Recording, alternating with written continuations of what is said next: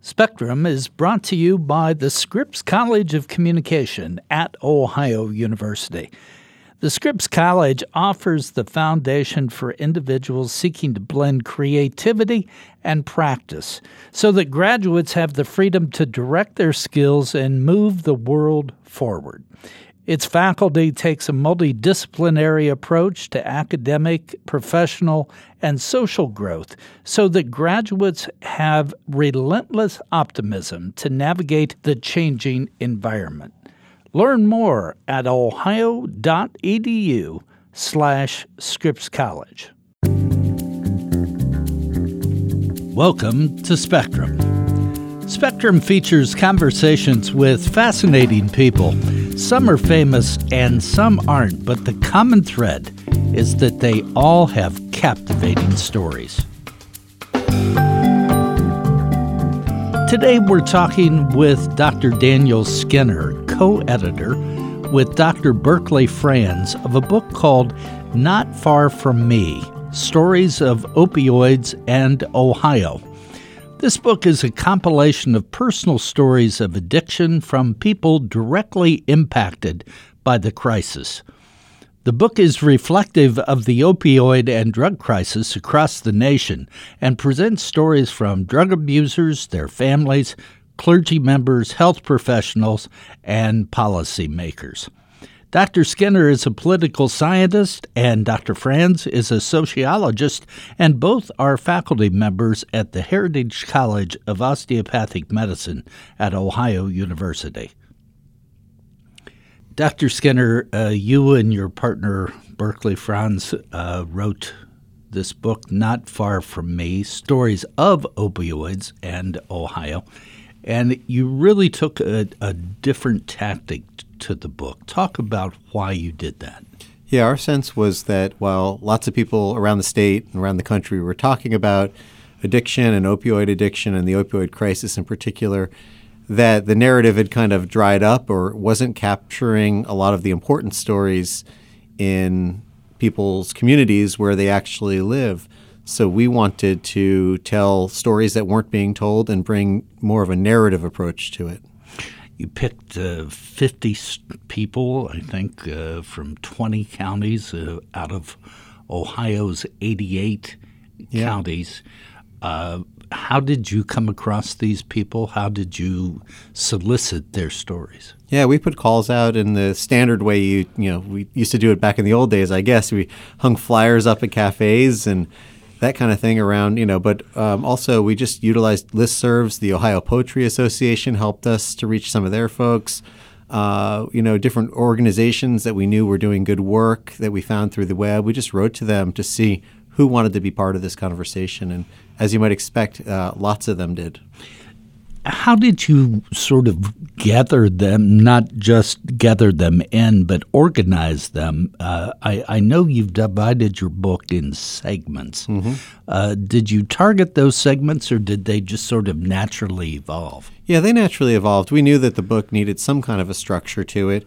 So Berkeley and I sat uh, in Grosvenor Hall here at Ohio University and with a big whiteboard and, and played around with different organizational approaches.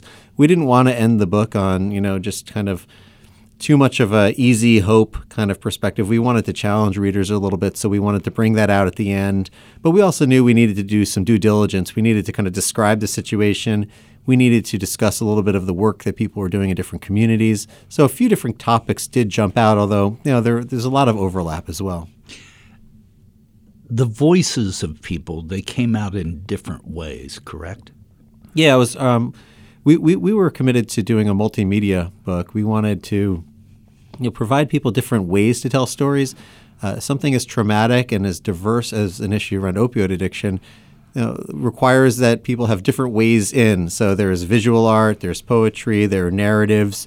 Uh, we interviewed a few folks as well. Um, there's creative nonfiction in there as well we wanted to make clear that this story can't be told in one way, that it needs to, to capture it, you need to come at it from different perspectives and, and allow some creativity to be there as well.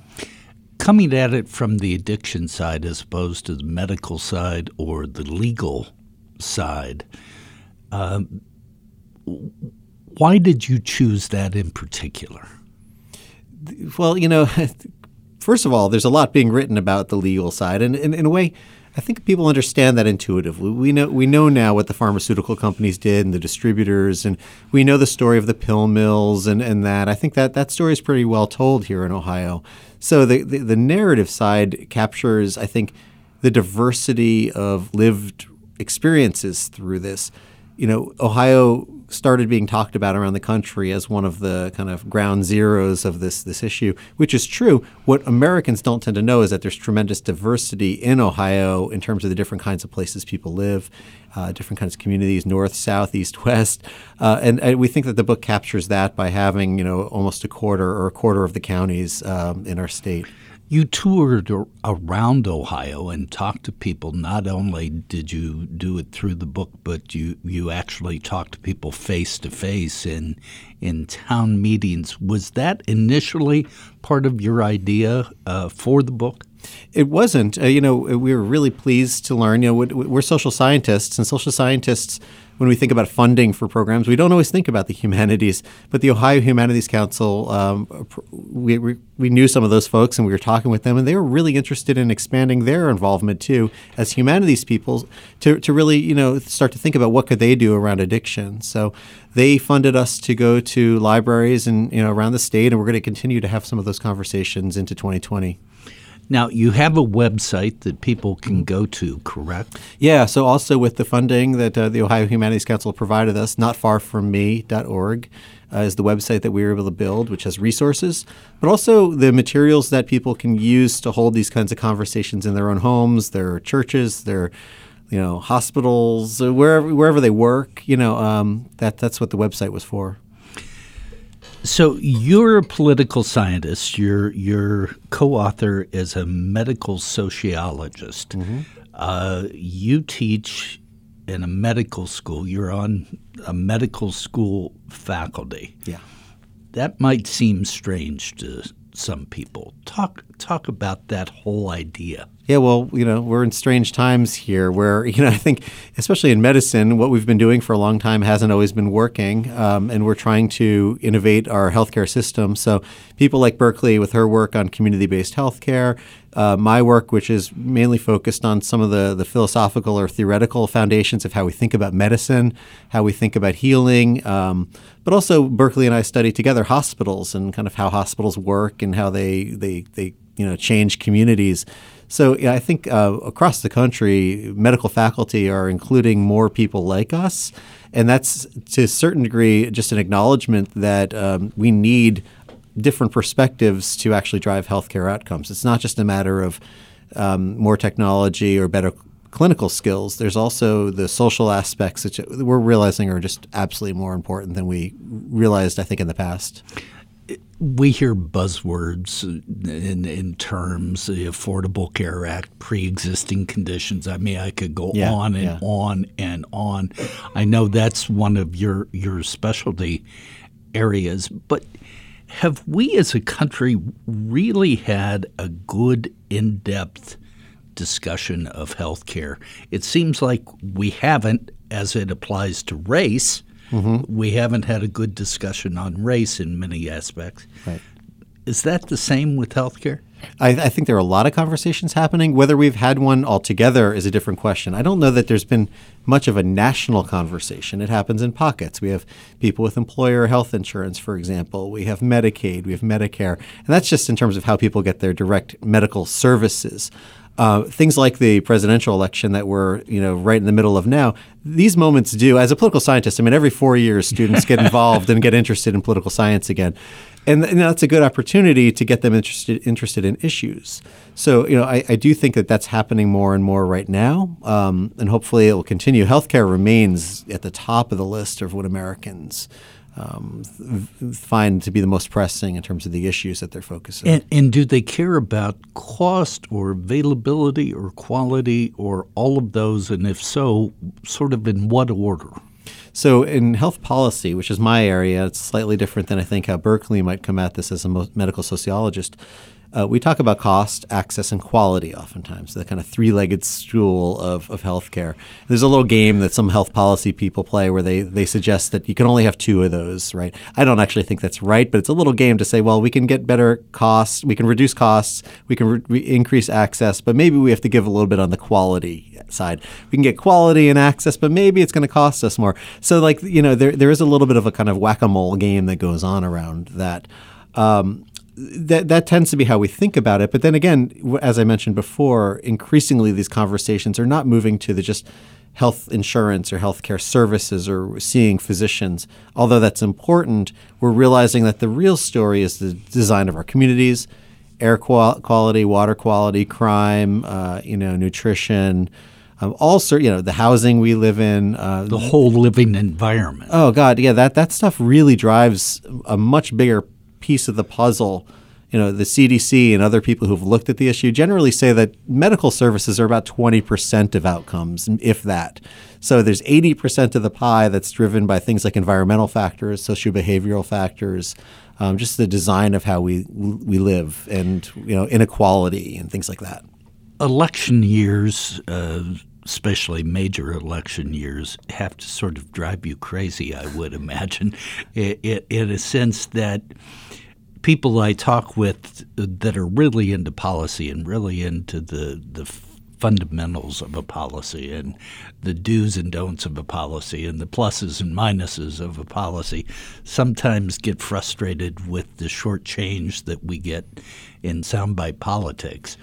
Uh, about these issues. Does that frustrate you as an academic? Yeah, well, I love election years. I mean, I, I, I, eat this stuff up though, and you know, I it can be frustrating, but I, I actually do think to come back to the presidential election, for example, we're having some pretty productive discussions right now about what we want to do, about what we find acceptable. Uh, you know, whether it's addiction, and we are looking at, for example, the Affordable Care Act is right now, you know, in the courts and could be overturned again. We've been in that state pretty much, you know, constantly. For, seems forever since. Yeah, at least since the Trump administration, yeah. but even before, right? And um, you know, well, you know, okay, if you want to get rid of the Affordable Care Act, right now we're at a time where then people are going to say, well, what about what Medicaid was doing for us? I mean, the opioid issue is deeply connected to Medicaid expansion and some of the, you know, just we need money. We need addiction treatment services. Um, you know, Ohio has them in some places and really lacks them in other places we need to pay for these things. And if, you know, if you might, if you're opposed to something like the Affordable Care Act, as like, let's say the Republicans tend to be in their political conversations, fine. What's your solution for the challenges that we have? What are you going to do to people who are in need of addiction support um, and treatment and things like that? So, you know, I, I don't mind. I, am one of those people who doesn't, you know, doesn't. I don't think politics is a bad word. I think we need to okay. get into it and, and, and be involved in it. Um, but certainly, it can be frustrating when people are having conversations with the wrong motivations, where they're kind of posturing, um, or they say they care about so many things, but then they, they're unwilling to pay for things. Those kinds of conversations frustrate me. Do you think, as a society, we have crossed over the idea of punishing addicts and punishing drug abusers? Uh, from a legal standpoint or a criminal justice standpoint, and we've now crossed over to the point of how do we treat these people? How do we help these people? How do we help those families? And if so, at what point did that happen? I don't think we're there. I'm, okay. I'm uh, you know, Berkeley and I have talked about this a little bit. I'm, I'm I think the cynical, the more cynical one of the two of us. Um, you know, I think we've we've gained some ground, some potential ground, and this is why we wanted to end the book with this question of challenging ourselves, challenging our assumptions about things. We've established drug courts, for example, in certain places around the state. Um, we do have more people who talk about harm reduction and helping people instead of going the criminal justice route. At the same time, uh, I think it's to be determined whether this is actually an enduring lesson that's changing the way we think about these issues, or it could be a one off that addresses this particular one. Uh, there, there are you know some pieces in the book that do look at you know LGBTQ populations or look at, for example, the question of race, right? And you say, well, I mean, there's some people of color looking at this issue saying, oh, good, I'm glad you guys got around to, and all of a sudden you care about helping people instead of locking them up. Huh, isn't that nice to see? But, you know, just to, there's a wait and see approach to say, is this actually going to be a real commitment to helping people with addiction, or is this about, for example, um, largely white affluent folks, right? What about the next addiction um, crisis that's already brewing, the methamphetamine crisis in the state? That's resurging. Yeah, yeah, and, and you know, so there's a question of whether there are enduring lessons here, or whether this is actually about this one population of people that is most affected, and whether that's going to actually change our legal structures permanently. I'm not so sure, you know, that we've actually learned those deeper lessons. I don't see a real perspective shift going on, but I'm hopeful to some degree that that at least enough people have seen this one and see what works and what doesn't. That we're done with the the lock 'em up approach.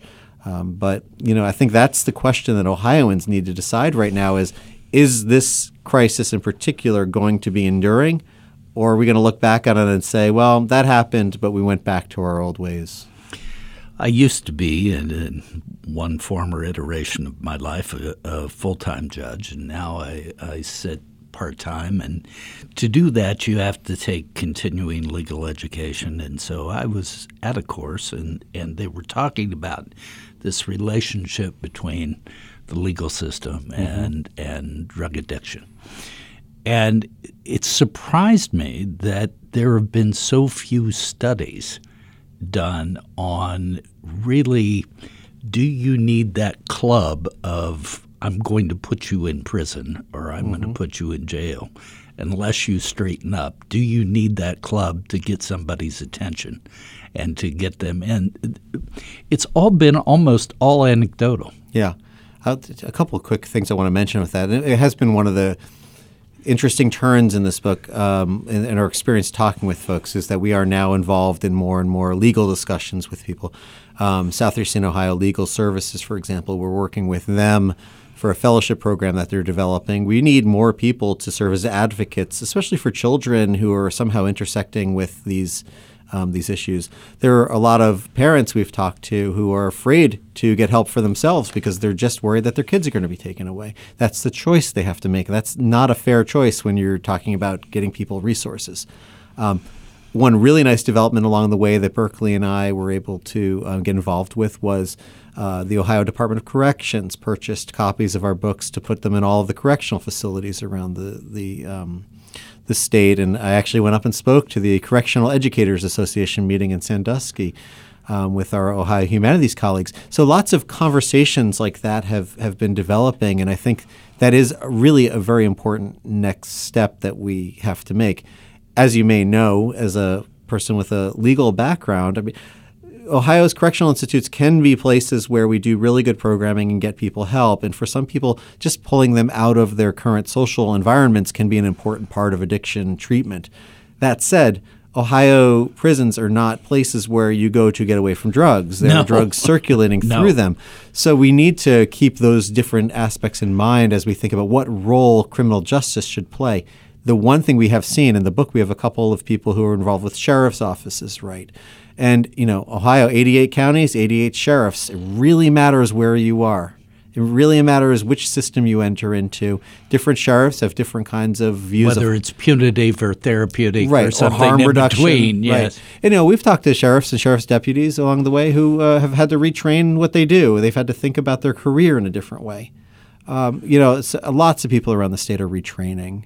And I think that that's a good thing for the legal system but we need advocates. We need to think about our prisons, and we need to think about um, you know the kind of things that are going on with sheriff's departments and their approaches to locking them up versus um, getting people help. One school of thought says addiction is uh, uh, once one is an addict, once is mm-hmm. one is always an addict till the day they die. Others uh, vary from from that we're not just talking about short term care, though, correct? I mean, with just getting somebody off the drugs initially, no. we're really looking at a long term issue, are we not? Yeah, of course. And, you know, I, I one of the things that's come out in the sessions that Berkeley and I have run at Ohio Libraries with the Humanities Council project, uh, and, you know, it was interesting for me. I mean, just see for a lot of people, hearing that recovery is possible was transformative.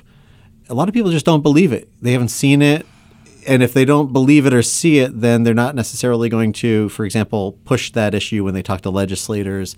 Um, I think that a lot of people's minds who have encountered this, especially people very close to them, um, that just learning that was very important. But that said, I mean, yeah, there are different schools of thought. There's, you know, Narcotics Anonymous and AA and those kinds of approaches. And, you know, we, we met a lot of people who, uh, in part of their recovery, is actually becoming involved in advocacy and uh, rehabilitation and addiction treatment services themselves. They've become professionals in that field. Most of them believe that you know today is a victory, but tomorrow is uncertain. Um, that you know you just don't know about tomorrow, and once you get to the hubris of assuring yourself that tomorrow is certain, then you're at risk. Um, the same is true of families who think that they're invulnerable. Um, the reason why we called this "Not Far from Me" it comes from a poem in the book by um, the Dayton um, era area uh, poet Gerald Green and, you know, Green uses the phrase to talk just a little bit about the closeness of it, but so many families are just, oh, we're such a good family. We did everything right. And that's exactly the thinking that opened them up to being so vulnerable to this. Thinking that you're somehow different or immune because you have money or because you're white or you know you have great schools. You or, live in the suburbs, right? Your kid's a star athlete, right? Church, whatever. Yeah. bake, you know, like bake sales or Boy Scouts or whatever it might be um, I think if, if there's anything that we get at the end of this collection, it's for me, I can't speak for Berkeley on this point, but I will say that I hope that everybody in this state feels more vulnerable and uses that vulnerability to do better things in policy and thinking about it. Once you start to feel like you're somehow exempt, you know, you've, you've lost the point.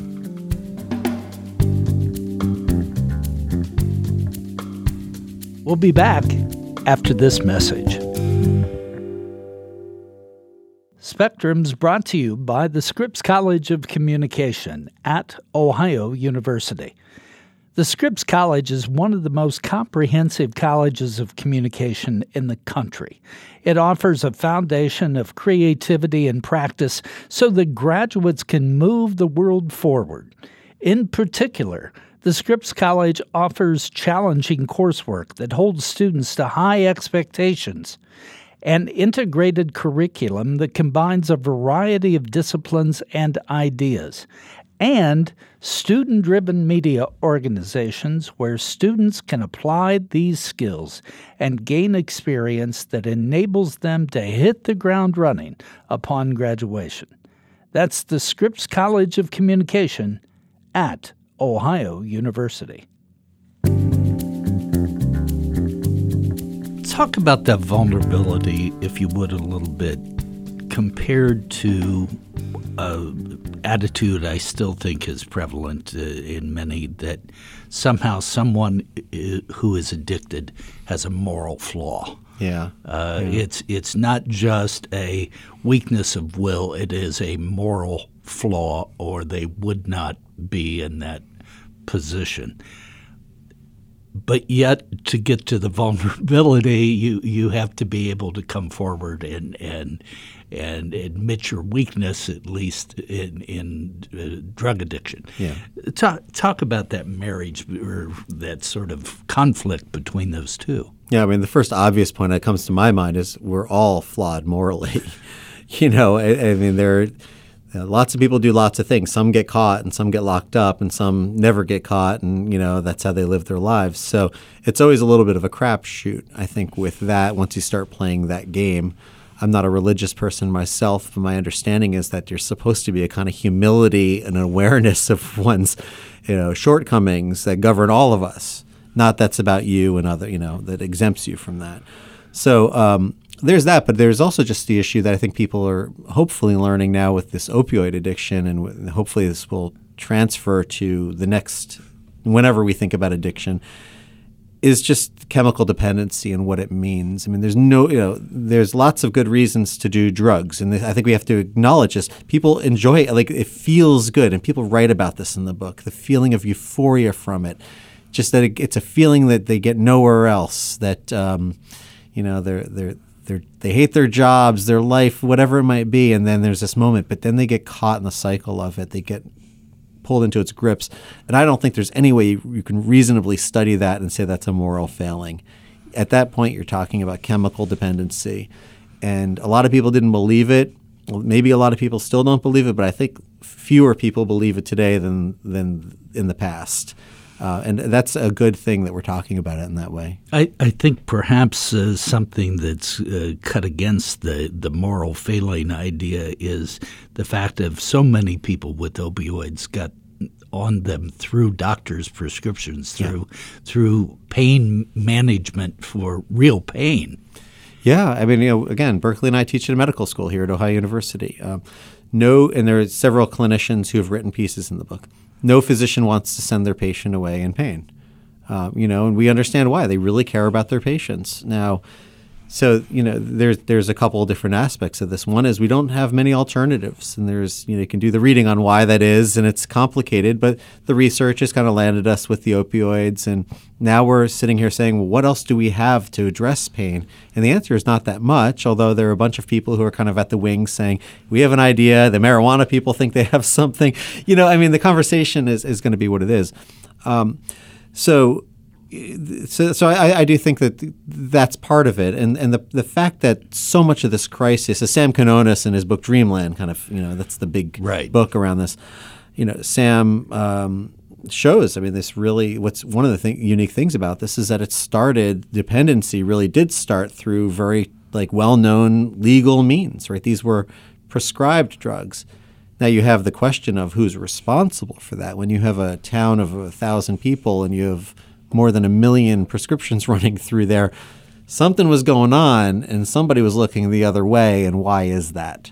Um, you know, the FDA uh, gets gets called in there. The uh, the distributors get called out, like Cardinal Health, um, and that's part of the conversation that's happening with all the litigation in 2020, and that's going to be a big thing this year. So there's enough blame to go around for sure. Um, but the fact that it is related to this very real thing of pain, I think is, is, an important thing for people to, to know. Talk about the switch, not the switch, but the evolution perhaps back to methamphetamine. Uh, why is that happening? So that's going to be outside of the scope of my real understanding here. I mean, uh, I, I don't know. I don't know the how to answer that exactly. One thing I can say is that the the traditional story that's told around the opioid part of things. I mean, I think it is important to just think about addiction and about people in the cycles of addiction getting what they need to maintain. Um, people will find things no matter what, and then there are markets there to meet those needs. That's kind of the story when you know Ohio acted in 2011 with the pill mill bill, shut down a lot of the pill mills. But then you had this massively addicted population. So what was the next story? The heroin addiction. You know, then you move the street drugs. Then you move then you have fentanyl and carfentanil and these kinds of things that have made their way through. So you know that's why it's important. And I think while Berkeley and I were interested in writing about this particular moment with the opioid addiction crisis that was facing our state, as we got involved in this very fast, it became, oh, this needs to be a moment to think about what are we doing and how are we thinking about addiction generally. One of the differences in your book obviously is that people are you've given people the opportunity to tell their own stories mm-hmm. you didn't frame the stories you right. didn't we didn't write you, the book we edited didn't the book tell them yeah. yeah you did some editing but you you didn't tell the stories I, I was interested in one aspect of that.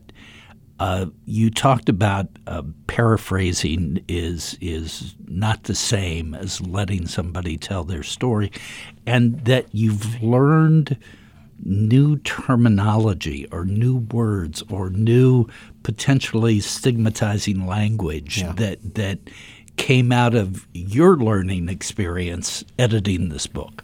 Yeah, I mean, I, I've always been you know, and Berkeley has too in her in her scholarship been attentive to language. I, I have a particular um, love of rhetoric and classical rhetoric and studying just how we talk about policy issues in my current work. Um, you know, even the language of crisis or epidemic. I mean, language, eh, when you choose a frame to talk about something, you are determining a lot about it. War on drugs. Exactly. yeah. Yeah. Any any number of issues. Um, so you know that's true here as well. Um, we have a history of lots of like stigma makes its way through language in large part, um, and it's not that we want to just change how people talk about things, but oftentimes talking how changing how we talk about things is a reminder that the thing is different. You know that that we have to start thinking about it differently. An example that comes up a lot in the addiction world is the idea of being quote unquote clean. And what are we suggesting about in using that expression? And that's a uh, that's fallen out of favor in terms of a way to talk about it. And you think about the metaphors we use and what they suggest about responsibility or even purity. You know, the human condition is complicated. We're messy. We're morally flawed. We're, you know, okay one moment, not okay. We're all going to need health care and we're all going to get sick and we're all going to die someday. So, our language that operates in absolutes and these promises of things like curing, quote unquote, uh, cure might be the right word for sometimes, but to use language intentionally is to pay attention to what people need and where they are, I think. Talk about those two words just for a minute to, to let our audience let this sink in. Mm-hmm. The the idea of being clean uh, denotes that if you're an addict, you're somehow physically unclean Or dirty. or yeah. or, or morally unclean. Is is that what you're talking about? Yeah, that's part of it. And also the idea of I mean we have a history where the language of clean cleanliness, I mean it's it's uh, laden with all sorts of social Next, meaning. next to godliness is the old Absolutely. phrase, right? Absolutely, but we talk about, I mean, you know, ethnic cleansing. You know, we have this history of, of using this language in terms of the ideal being clean, but also clean being something that can often be extremely. I mean, we know that there there are there are extremes here to it, right? When you start to fetishize the idea of being totally clean of something. Um, then you've entered it. Oh, you've almost flipped it the other way. You're not dealing with the messiness of life, and uh, that's a language that you know, we will hear um, some people in recovery use that language, but as I mentioned before, the real goal with most people in recovery is to just start to take each day in a realistic way, acknowledging that you know there are going to be bumps and that perfection is not the goal. It's the journey. It's not a cure that you take a pill and it's over. Right. It's it's actually I mean to really if we take the end of this book seriously and but also pieces throughout it, these are just people trying to live their lives. Um, you know, as I mentioned even before, there's a sort of parallel here. The good family, quote unquote. The family that somehow saw itself as one of the good ones, only to find out that the difference between them and the so called quote unquote bad families was just um, an, one addiction or one night or one one one event. Um, so actually, these things are much closer to one another than we realize. And if our language can be a bit more honest and a bit more direct about what the human experience is, then we can actually start to get down to living together. If you idealize somebody that you live with or that you work with or whatever, and then you get to know them. What happens when you get to know somebody? You're like, wow, this person's much more complicated than See I all knew. the warts and all. sure, sure. So I, I think there's a similar kind of thing, and we're looking for a strategy for living together and li- and living, staying alive, and that requires knocking down some of our ideals, I think, as well, and being honest about what an incomplete project life is. As a scholar, I, I know you work with data and, A bit. and, and I'm, and I'm not a quantitative person. I, I understand that, but but you seek facts, Mm-hmm. and uh, in whatever form they come about. Sometimes, when you're in an area that you may not be familiar with, you get surprised. yeah. What surprised you about this project? What what was there an aha surprise moment that you had? Well, as I mentioned, I mean, I think the diversity of our state and, and learning about, and, and, and I don't have an answer to this question, so don't ask me. But uh, you know, what, why is da- why are Dayton's overdose deaths decreasing and Franklin counties are increasing? you know, they, they both have these task forces. They both have money going in there. They, you know, and that's a real policy question. But also, there are probably other variables that we're trying to understand. Um, so regional diversity. Why why is one area doing better on the way up or on the way down or whatever? You know, I, I think for me, in, in, looking at the data, that's where we then start to say, well, now we need to get down to what is that place doing? Are they talking about the issue more? Um, is there a major benefactor or like is the sheriff's department? Are they are they do they have drug courts and those are being successful? Policy people are always looking for things that work. And sometimes there are so many variables that you really have to sift through it before you can figure out what the difference maker might be. So that's a roundabout answer, a way of answering your question, which is I was, you know, we always know that numbers don't tell the entire story, although there are some people who talk about the numbers in our book. And numbers and, you know, the, just the data is really important. Public health departments collecting data is something we need to do and do more.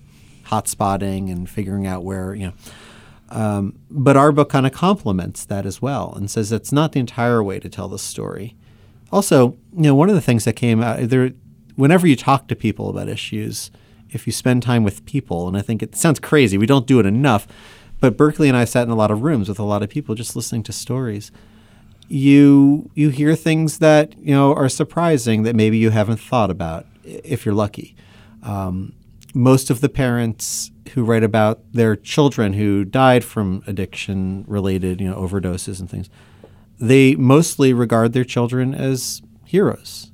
They fought. They really tried. They did. This is, these are not failures, right? And and just understanding the complexity of parents, I think, um, the difficulty of being a parent who makes the hard decision that their their child is not going to be allowed back in the house, right? That's excruciating for people to make that decision. But as you listen to people's stories, you start to understand all the balancing that was going on, and you become less judgmental about that. Uh, Berkeley and I have met lots of grandparents who are taking care of their grandkids because their children are either gone or incarcerated. Um, try learning to become a parent again as a grandparent with all the changes and all the difficult. You know, you know, grandparents need a lot of support around our our um, our state. So just just those little moments where you hear a story that twists you a little bit, and you say, "Ah, I never thought of that," and then you start to see the issue more clearly through that. As a political science policy person, do you look? F- what's the next step? Do you go deeper with this, or do you say, "Okay, I've looked at that. Now I need to go on to something else"? Yeah, I mean, for me, can't speak for Berkeley on this one exactly. I mean, Berkeley's doing quite a bit of opioid related research as well in hospitals and all of that. And that's really important research. There's so much work to do, first of all. And, and one of the things that I think we learned through this is there are just people all around the state, all around the country who are doing tons of important work, not just dealing with the actual sort of crises at hand, but trying to figure out what next. And you know, sometimes you're just triaging and trying to help people in the immediate moment. You don't have time to do that more long-term planning. I'm seeing more long-term planning going around about our, you know, our state's addiction services infrastructure, um, you know, Medicaid, how we can do this better. So I think that's really good because we can't just be responding all the time.